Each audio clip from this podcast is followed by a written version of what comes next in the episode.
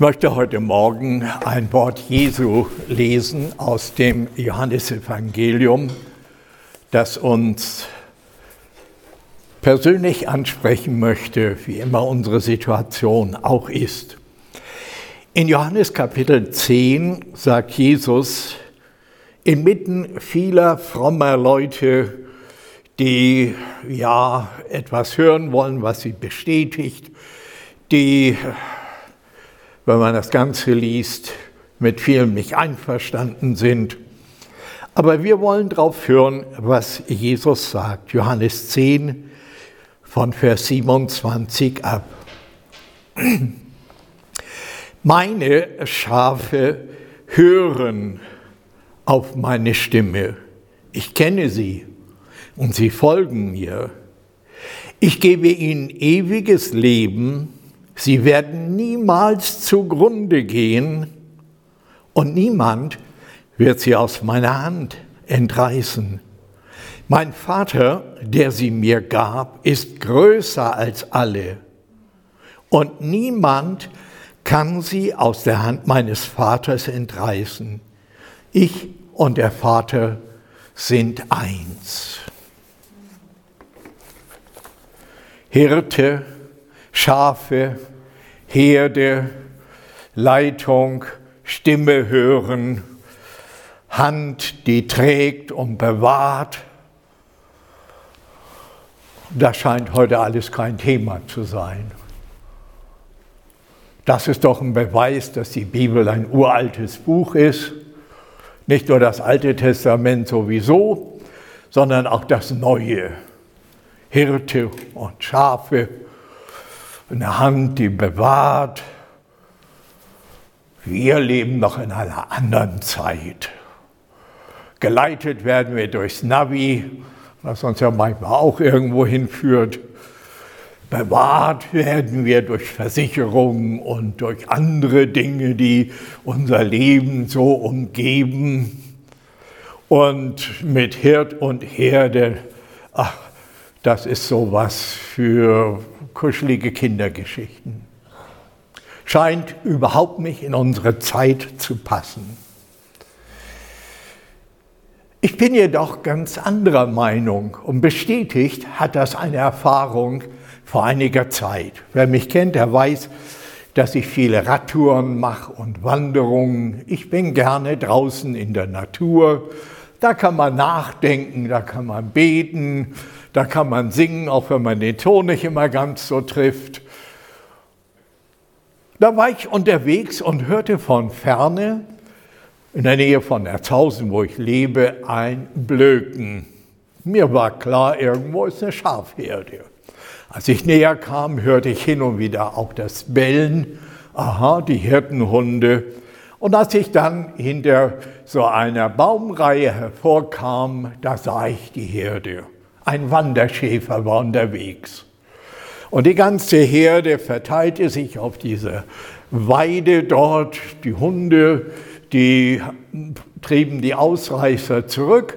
Und der Hirte stand dabei auf seinen langen Stab gestützt, den breiten Hut da und den Mantel. Und ich dachte, naja, wo kommt denn der her und wo will der mit den Schafen hin? Aber dann sah ich etwas anderes. Nicht nur an dem Weg, den ich mit dem Fahrrad weiterfahren wollte, waren Leute stehen geblieben, sondern auch an der Straße, die vorbeiführte, hatten Autos angehalten und Leute waren ausgestiegen, nicht nur fürs obligatorische Foto, das man versenden kann, ich war hier, sondern es war eine eigenartige Stimmung. Die standen da und schauten. Und ich stand auch mit dem Fahrrad da und schaute. Und dann nahm ich mir den Mut und sprach dort so eine kleine Gruppe an und sagte, sagen Sie mal, was beeindruckt Sie denn so an diesem Bild? Schaute jemand auf und schaute mich so an und sagte, das ist doch irgendwie toll, diese Ruhe. Da ist doch etwas, was einen irgendwie anspricht. Dachte ich, aha, das ist doch nicht ganz so aus der Welt. Irgendwie ist so tief im Menschen ja das Bedürfnis, dass man einen Platz hat, Ruhe findet, um Führung weiß. Und dann sagte noch diese Person, irgendwie hat man den Eindruck, man muss doch irgendwo hingehören.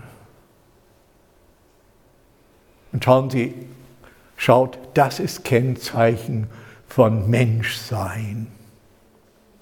Der kann alles haben.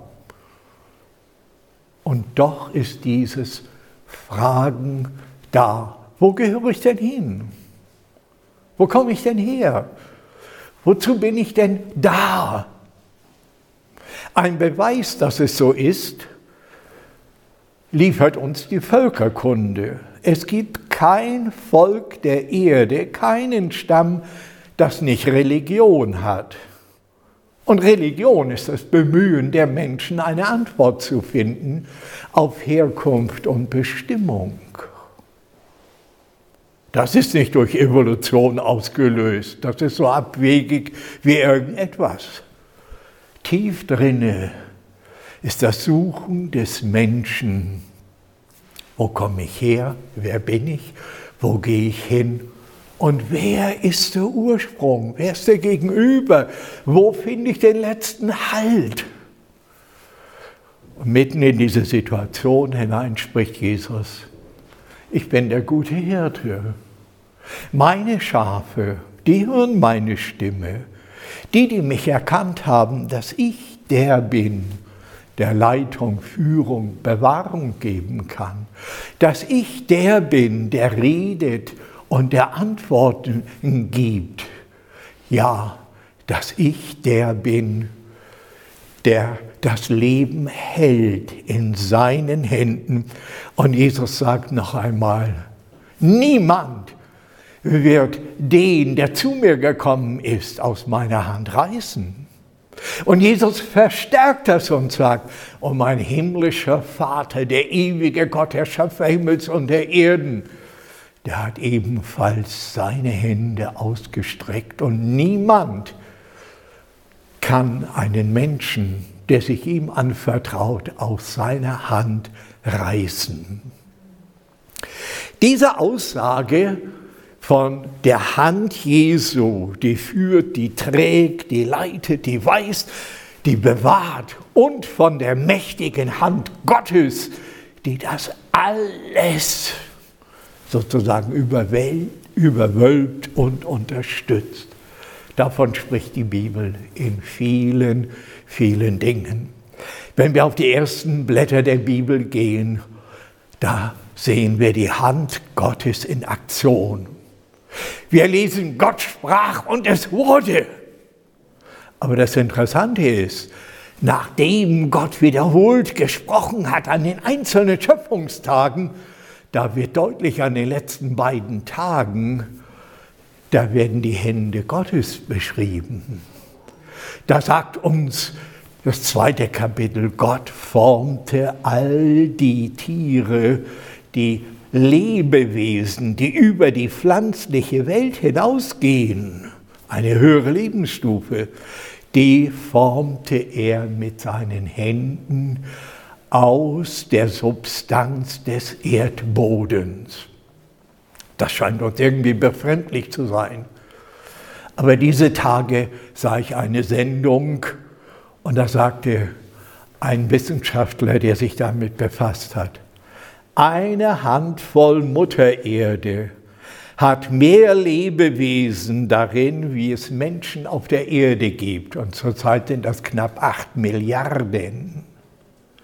In einer Handvoll guter Muttererde sind mehr wie acht Millionen Lebewesen in diesem Mikrobereich. Und auf diesem belebten Boden formt Gott die Tierwelt.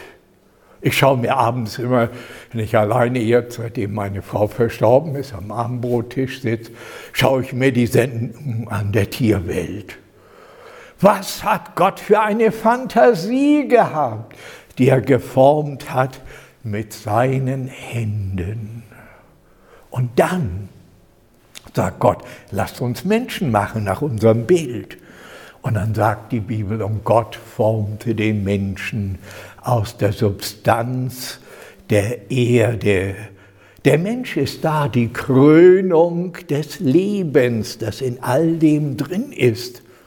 Aber nicht nur in seiner körperlichen Form. Das ist ja eine geniale Idee Gottes, den Menschen zu schaffen. Nach unserem Bilde. Gott ist eine Dreieinigkeit von Gott Vater, Gott Sohn, Gott Heiligem Geist. So schuf er den Menschen in der Dreiheit von Leib, Seele und Geist. Unser Leib ist Handarbeit Gottes, unser Gesicht. Es gibt acht Milliarden Menschen und auf dieser kleinen Fläche hat jeder sein eigenes Gesicht, das keinem anderen gleicht. Wer da noch an Zufall und Evolution glauben kann, der leidet unter Denkverzicht und Denkverweigerung. Und dann, was Gott noch getan hat, bis in die Zellen hinein. Im Zellkern ist unser ganzer Bauplan. Der Zellkern, den wir nicht mal sehen können, der enthält so viel Informationen, dass man 30.000 so dicke Bücher drucken müsste, um die ganze Erbinformation, die in, einer Zell, in einem Zellkern steckt, den wir nicht mal sehen. Wer das glauben kann, dass das der Zufall geschaffen hat, da kann ich nur den Kopf schütteln.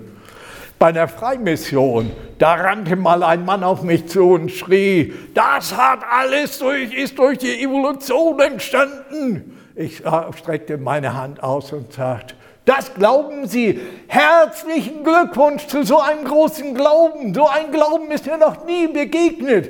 Wenn Sie das glauben können, herzlichen Glückwunsch. Ich habe intellektuelle Probleme damit. Weil Pascal Jordan, ein Naturwissenschaftler, ein Physiker in Hamburg, erlebt mich, der hat einmal gesagt, die Chancen des Zufalls sind so gering, dass die Zahl der Atome des uns bekannten Weltalls nicht ausreicht, um die Chancen abzudecken, dass das zufällig entstanden ist. Wir merken, es geht hier ans ganz tief Eingemachte, wer wir sind und was wir darüber kennen. Aber wir sind aus der Hand Gottes hervorgegangen in all den Dingen unserer Leiblichkeit unser Körper mit all den Sinnesfähigkeiten, damit wir für die Umwelt uns darin bewegen können. Wir können sehen. Wie soll das Auge von selbst entstanden sein, wenn es vorher nicht da war?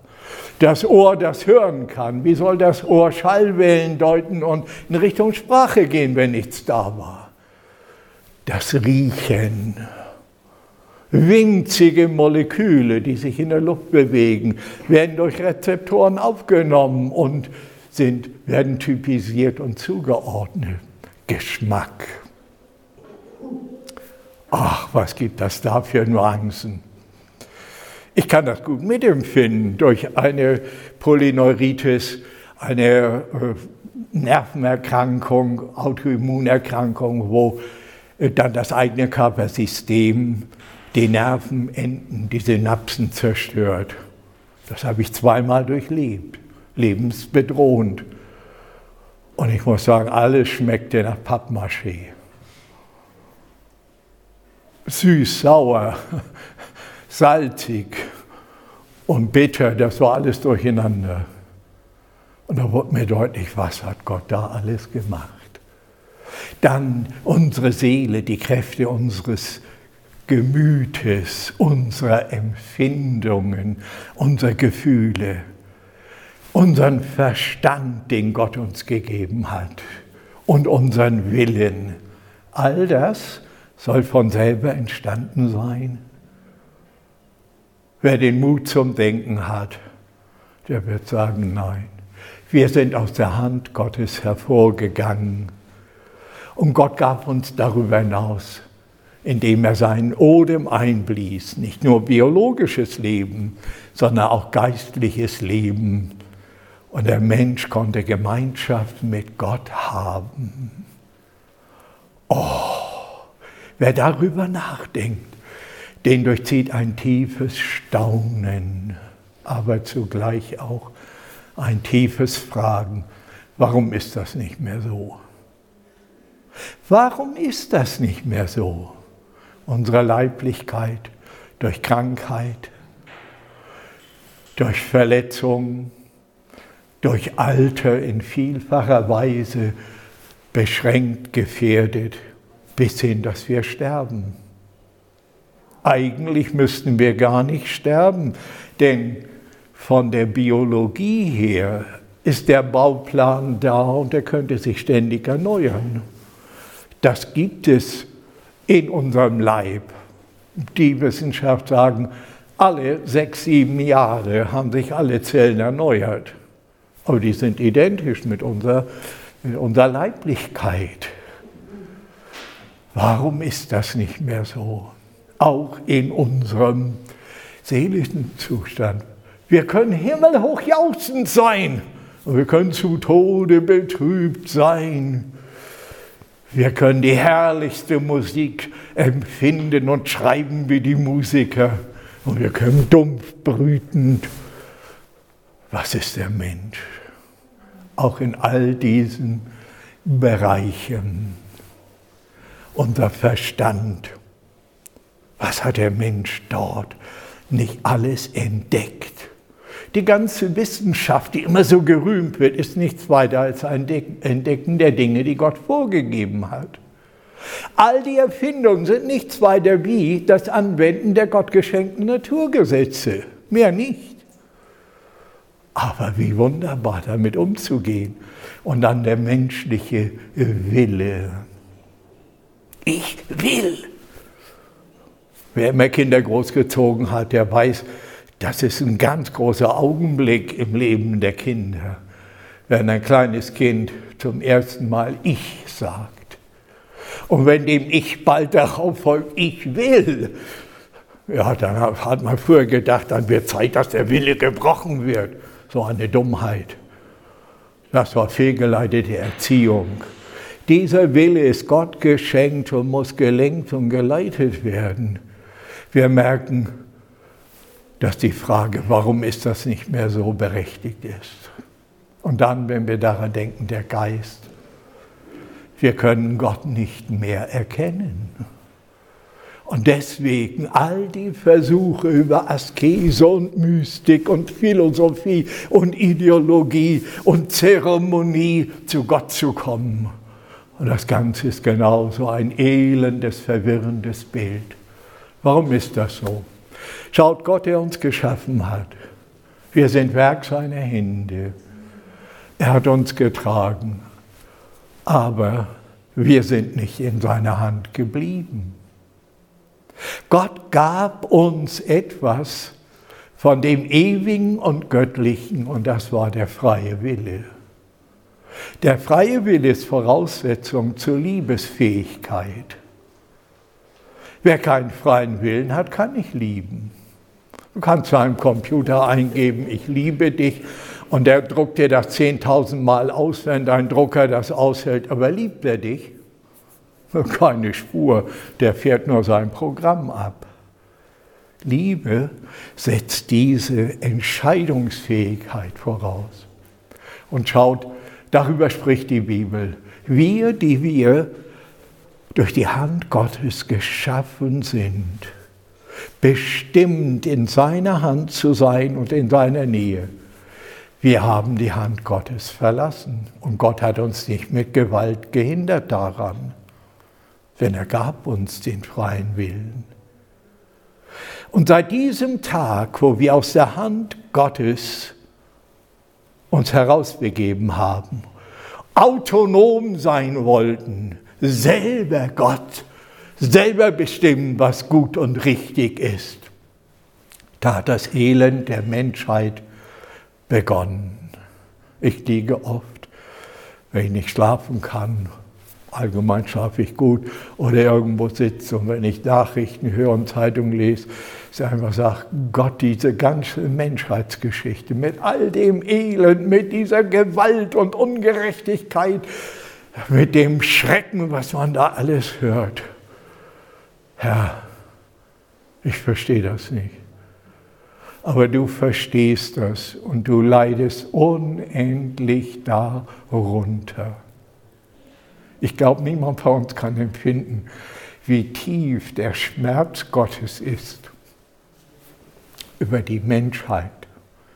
Wie tief der Schmerz Gottes ist über jeden Einzelnen, der mit seinem Leben aus der Hand Gottes gegangen ist.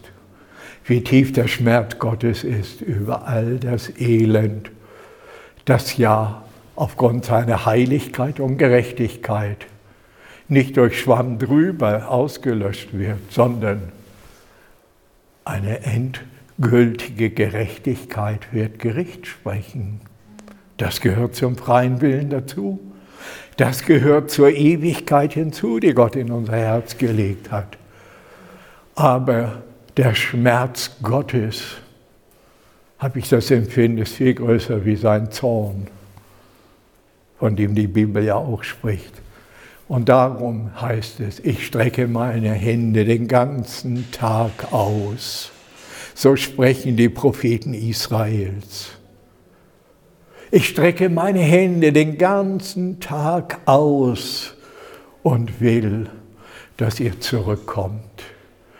Wenn ihr die Bibel lest, ist Seite um Seite eigentlich immer wieder die ausgestreckte Hand Gottes da, indem er Menschen erwählt, mit ihnen Geschichte macht, das Volk Israel erwählt, ihnen seine Gebote gibt, seine Propheten sendet. Das alles ist nichts weiter wie ausgestreckte Hände Gottes zu den Menschen und zu jedem Einzelnen in seiner Lebenssituation.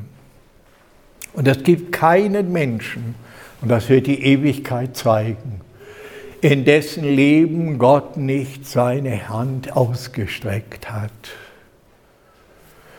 Meine Studenten haben mich oft gelöchert, was ist mit all denen, die nie das Vorrecht hatten, Bibel zu lesen, eine Predigt zu hören oder sonst was.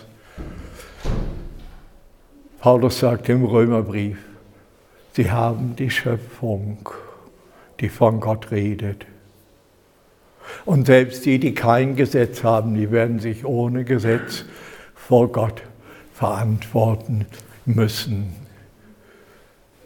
Denn Gott streckt die Hände aus und das wird am deutlichsten in Jesus Christus. Gott ist, Jesus ist die fleischgewordene Hand Gottes, die in dieses Elends- und Sündengeschehen dieser Welt hineinreicht und in jedes Leben hineinreicht. Wenn man mit Menschen Gespräche führt und die Oberflächlichkeit und das Wahren des Image durchdrungen wird, dann fällt auf, dass jeder mehr oder weniger weiß, da gibt es Situationen, wo die Hand Gottes sich in sein Leben hinein ausstreckt sei es, dass Menschen von Bewahrung reden, da war die Hand Gottes. Sei es durch schwere Wege, da war die Hand Gottes schwer auf mir. Sei es durch andere Dinge mehr. Manchmal können Menschen das nicht mal artikulieren und trotzdem die ausgestreckte Hand Gottes. Bis hin zu ganz persönlichen Erfahrungen, die jenseits aller menschlichen Erklärbarkeiten sind. Ich hörte von einem Mann, soweit ich mich erinnern kann, aus meiner nahen Verwandtschaft, der so ein Stück weit, ja, um Jesus wusste, aber auch nicht recht wollte, dessen Lebensschicksal auch so tragisch war, dass so vieles Belastendes war, er hatte als Kind die Ermordung seiner Eltern miterlebt und da war so vieles. Und er berichtete, dass er eine Art Traumerlebnis in seiner Wohnung stand, durchs Fenster schaute und er sah jemand auf die Haustür zukommen. Und er ging auf die Haustür zu und dann geschah etwas Seltsames. In dem Traumgesicht sah er, wie Hände durch die Tür drangen und er sah die Hände von Nägelmalen durchbohrt. Hier hat Gott in einer Weise über das Materielle, menschlich-psychologische hinaus eingegriffen. Aus manchen seelsorgerlichen Gesprächen haben mir Menschen Erfahrungen berichtet, die ich nicht erklären kann. Aber da kann ich sagen, hier ist die Hand Gottes am Wirken. Und wir, die wir jetzt dieses Wort hören und in uns selber hineinhorchen, uns wird der Geist Gottes an solche Momente ganz gewiss erinnern. Wie gut, wenn wir dann verstehen, dass Gott möchte, dass wir in seine Hand zurückkehren. Wie gut, wenn es uns dann durchs Herz geht, dass es vergeblich ist, das Leben in eigener Regie weiterführen zu wollen. Dass es zum, nicht zum Ziel führt, selber alles in der Hand behalten zu wollen. Dass es darum geht, seine Hände wieder in die Hände Gottes zu legen. Es ist ja bezeichnend, dass ein Teil dessen, was wir empfinden und ausdrücken wollen, durch unsere Hände in der Gestik begleitet werden. Wir alle verstehen diesen gestischen Ausdruck. Das ist nicht die Ole-Welle im Fußballstadion, nein. Das ist, wenn jemand sich ergibt, wenn er den Kampf aufgibt, seine eigenen Waffen fallen lässt und sagt, Herr, hier bin ich, ich komme zurück. Theologisch wird das Bekehrung genannt oder Ausdruck der Buße, der Lebensübergabe. Wir können es zusammenfassen, um in diesem starken Bild zu bleiben. Rückkehr in die Hand Gottes. Rückkehr in seine Herde als Schaf. Es ist ja interessant, auch hier ist der Volksmund ja nicht der dümmste Mund, wenn er sagt, dumm wie ein Schaf. Schafe haben völlig äh, eingeschränktes Orientierungsvermögen, vor allen Dingen die Herdenschafe. Niemand will gern Schaf genannt werden, aber wir sind noch dümmer. Und unsere Orientierungslosigkeit ist noch größer wie gut ist, wenn dann der Hirte uns ruft und wir kehren zurück in seine Nähe. Wir begeben uns wieder unter seine Hand. Wir hören seine Stimme. Wir erleben seine Führung und Leitung. Und dieses Doppelbild wird jetzt noch enger. Wir sind wieder in seiner Hand. Diese Hand trägt uns. Wie oft empfinden wir, als würden die Fundamente zerbröseln. Wie oft empfinden wir, als würden wir ins Dunkel und nichts fallen. Wie oft sind wir am Wanken. Aber Rückkehr in die Hand Jesu und die Hand Gottes heißt, ein sicheres Fundament zu haben. In der Hand Gottes zu sein, in der Hand Jesu, heißt aber auch darin die Erlösung zu finden für unsere Schuld und Sünde, denn diese Hände sind durchbohrt. Es ist ja bezeichnend, wenn wir darüber nachdenken, wie stark diese Bildersprache ist. Diese Hände sind durchbohrt. Und wer sich in diese Hände begibt, der lässt Religion fallen Religion ist selbstgemachtes und selbstquälerisches. der lässt auch all die eigenen Empfindungen und Selbstvorwürfe fallen. Ich bin so dankbar für das Zeugnis der Schwester.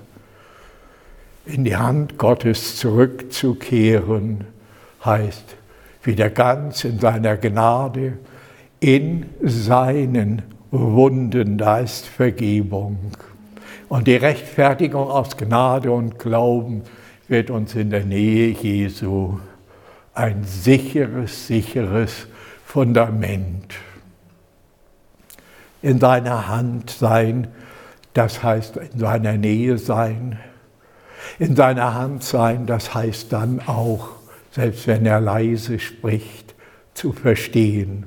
Wenn ich jemanden weit weg erreichen will, dann muss ich meine Stimme erheben.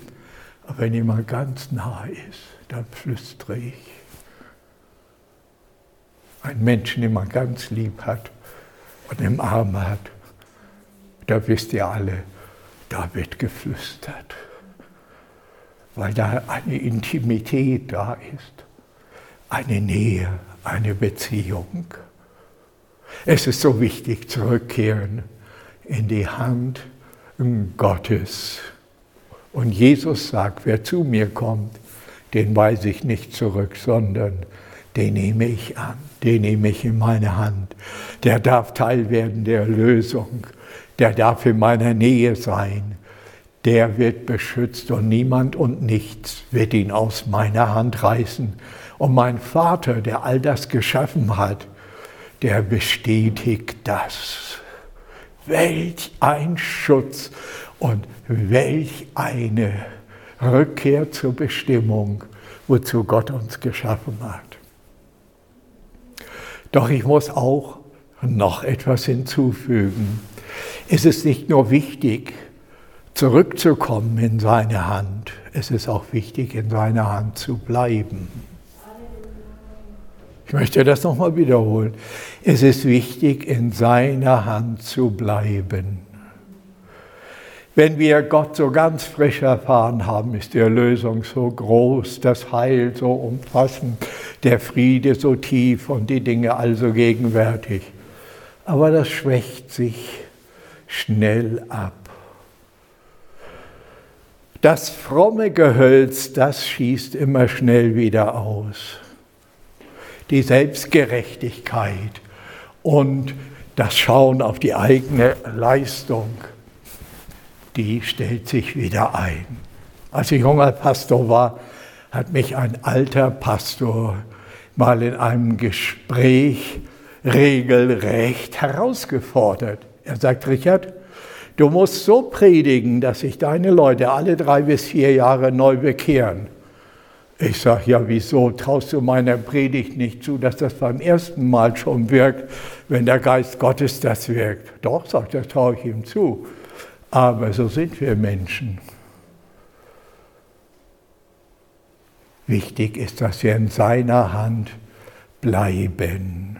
Wie schnell stellt sich der Gedanke ein, lieber Gott, kannst aber froh sein, dass du mich hast. Nicht so wie die anderen, die da wackelig sind, die nicht kommen und die auch nicht beten und die es nicht tun, alles. Kennt ihr dieses? Ja, das war der, der da im Tempel stand. Und da war der andere, der weiter hinten stand, Gott sei mir Sünder gnädig. Und Jesus sagt was?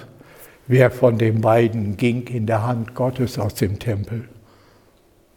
Der Letzte, nicht der Erste. Und deswegen ist es so wichtig, in der Hand Gottes zu bleiben. Er hält uns ziemlich nicht fest. Wenn er das machen würde, würde er uns zerdrücken.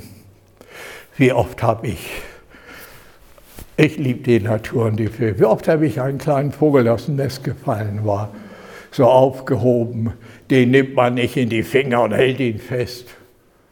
Den hält man so ganz zart fest.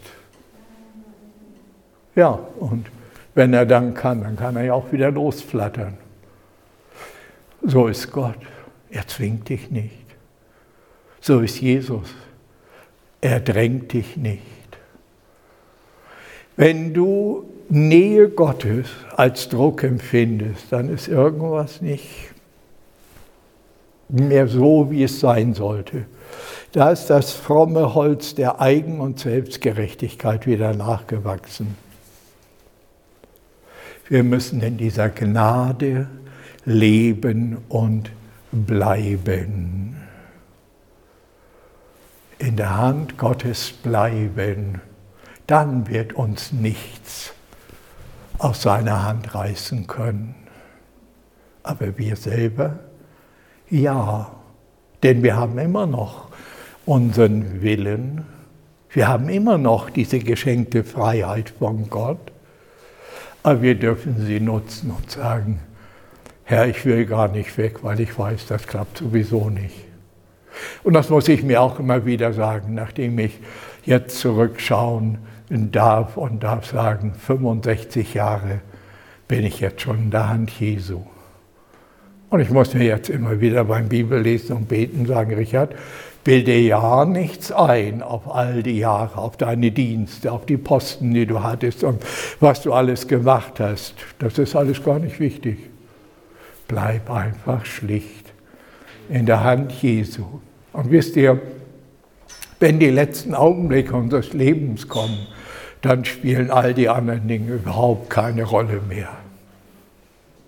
Dann ist das einzig Wichtige, dass wir in der Hand Jesu geblieben sind. Wisst ihr, bei manch einem steht Jesus schon wieder vor der Tür, wie bei Laodicea. Die Hand Jesu klopft und möchte wieder eingelassen werden. Darum möchte ich sagen, wer immer spürt, ich bin dort nicht mehr an dem Platz, wo ich sein sollte, kehr wieder zurück in die Hand Jesu. Lass sein, Blut dich reinigen, seine Nähe und Barmherzigkeit dir wieder diesen Halt geben und sei wieder in aller Demut und Freude ein Schaf seiner Herde. Und das ist dann nicht ein Zeichen irgendeiner ja, Begriffsstutzigkeit und äh, niedrigen IQ, sondern das ist die höchste Auszeichnung, die ein Mensch haben kann. Schaf in der Herde Jesu zu sein, die höchste Auszeichnung, wieder in der Hand Gottes zu sein. Und so werden wir in der Ewigkeit die Vollendung dessen sehen, was Gott in seinem ewigen Plan hatte. Diese Blaupause, ach, da bin ich so neugierig drauf. Beim Bibellesen sage ich immer, Herr, also ich hätte hier so viele Fragen. Und ich spüre, wie der Geist Gottes sagt, warte noch ein bisschen. Dann wirst du in dem vollen Maß erkennen, was es ist. Darum. Zu erkennen, wir kommen aus der Hand Gottes. Zu erkennen, wir sind leider aus der Hand Gottes herausgegangen. Aber zu erkennen, Gott lädt uns ein und streckt seine Hand aus, wieder in seine Hand zu kommen. Und dann in seiner Hand zu bleiben. Soll es gelten? Soll es gelten? Es ist wichtig, dass wir das immer wieder auch in unserem Herzen deutlich machen und mit einem Amen, das heißt nicht Schluss jetzt, sondern das heißt, ja, so ist es, so geschehe es. Amen. Ich möchte noch beten.